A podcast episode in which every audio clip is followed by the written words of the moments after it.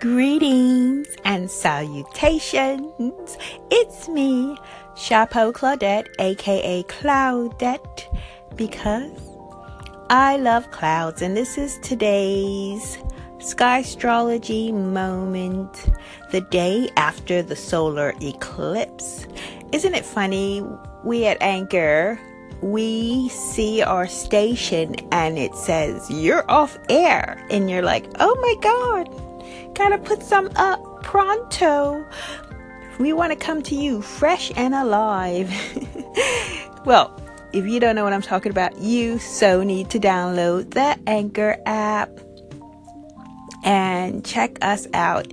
You can play music. It's having your own radio station. You can have call ins, and the people don't have to hang on the telephone for ages and hope and pray that their call will be taken. I used to do that when I was a teenager. Anyway, on to the 22nd to 2 August Sky Astrology Report, and we're talking post sun eclipse.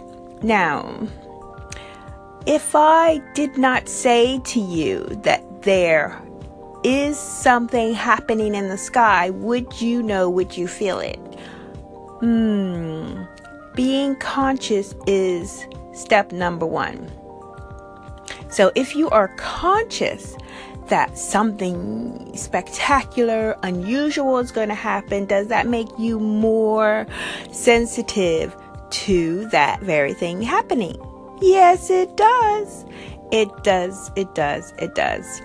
So, what I want to share with you is that I meant to ask Ashley on the weekend if you have had any crazy dreams before the solar eclipse. I had a lot of friends who had crazy dreams. I, for one, had some crazy dreams as well. Just one very poignant dreams that I remember.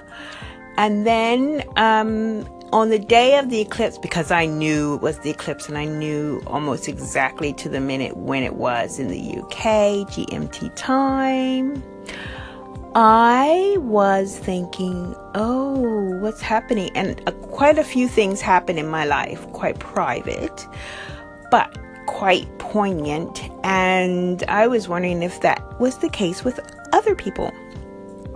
That's number one. That's number two, actually. Number one is the dreams. Number two is uh, did you notice something unusual yesterday, GMT time? That is around uh, 7 p.m. Then you can say at uh, 2 p.m. Eastern Standard Time, and of course at 11 a.m. Pacific Time. So it's not just about one moment in time, it is the lead up to the eclipse, it is the time of the eclipse, and it is also the time after the eclipse. And more importantly, is to know that the moon is in the constellation space Leo before the eclipse, during the eclipse, which means it's at the same point that the sun is.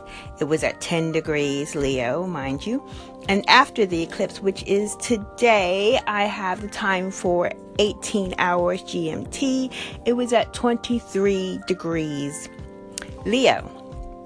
We also have the magic star, one of the brightest stars in our universe, Regulus, in Leo. Don't let anybody tell you it's in Virgo. It's in Leo. It's comes etymology from regu, regular, no, regal, regal, royal, king, all these things, words or spellings.